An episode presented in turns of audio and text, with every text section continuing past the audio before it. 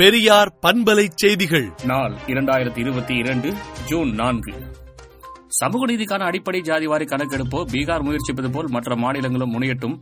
ஜாதிவாரி கணக்கெடுப்பு கூடாது என்பவர்கள் எல்லாம் நாடு முழுவதும் ஒரே ஜாதி என்று சட்டம் கொண்டு வரட்டும் என்று திராவிடர் கழக தலைவர் ஆசிரியர் கி. வீரமணி அறிக்கை விடுத்துள்ளார். அரசு பள்ளியில் படிப்பதை மாணவர்கள் மோசம் என நினைக்கக்கூடாது என்று வனத்துறை அமைச்சர் ராமச்சந்திரன் கூறியுள்ளார்.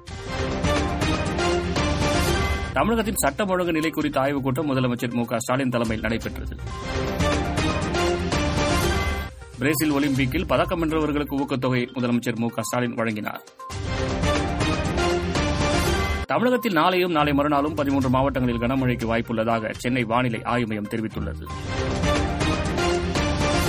சர்வதேச தொலைத்தொடர்பு கூட்டமைப்பு கவுன்சில் பொறுப்புக்கு இந்தியா மீண்டும் போட்டியிடுவதாக மத்திய அரசு அறிவித்துள்ளது. வடமேற்கு மற்றும் மத்திய இந்தியாவில் அடுத்த இரண்டு மூன்று நாட்களுக்கு வெப்ப அலை வீசும் என்று வானிலை ஆய்வு மையம் தெரிவித்துள்ளது. பாகிஸ்தான் அரசு ஊழியர்கள் தங்களுக்கு வழங்கப்படும் சம்பளத்தை உயர்த்த வலியுறுத்தி உள்ளிருப்பு போராட்டத்தை அறிவித்துள்ளனர்.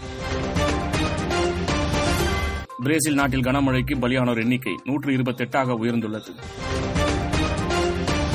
சீனாவில் புல்லட் ரயில் தடம் புரண்டு விபத்துக்குள்ளான சம்பவத்தில் ஓட்டுநர் உயிரிழந்தார்.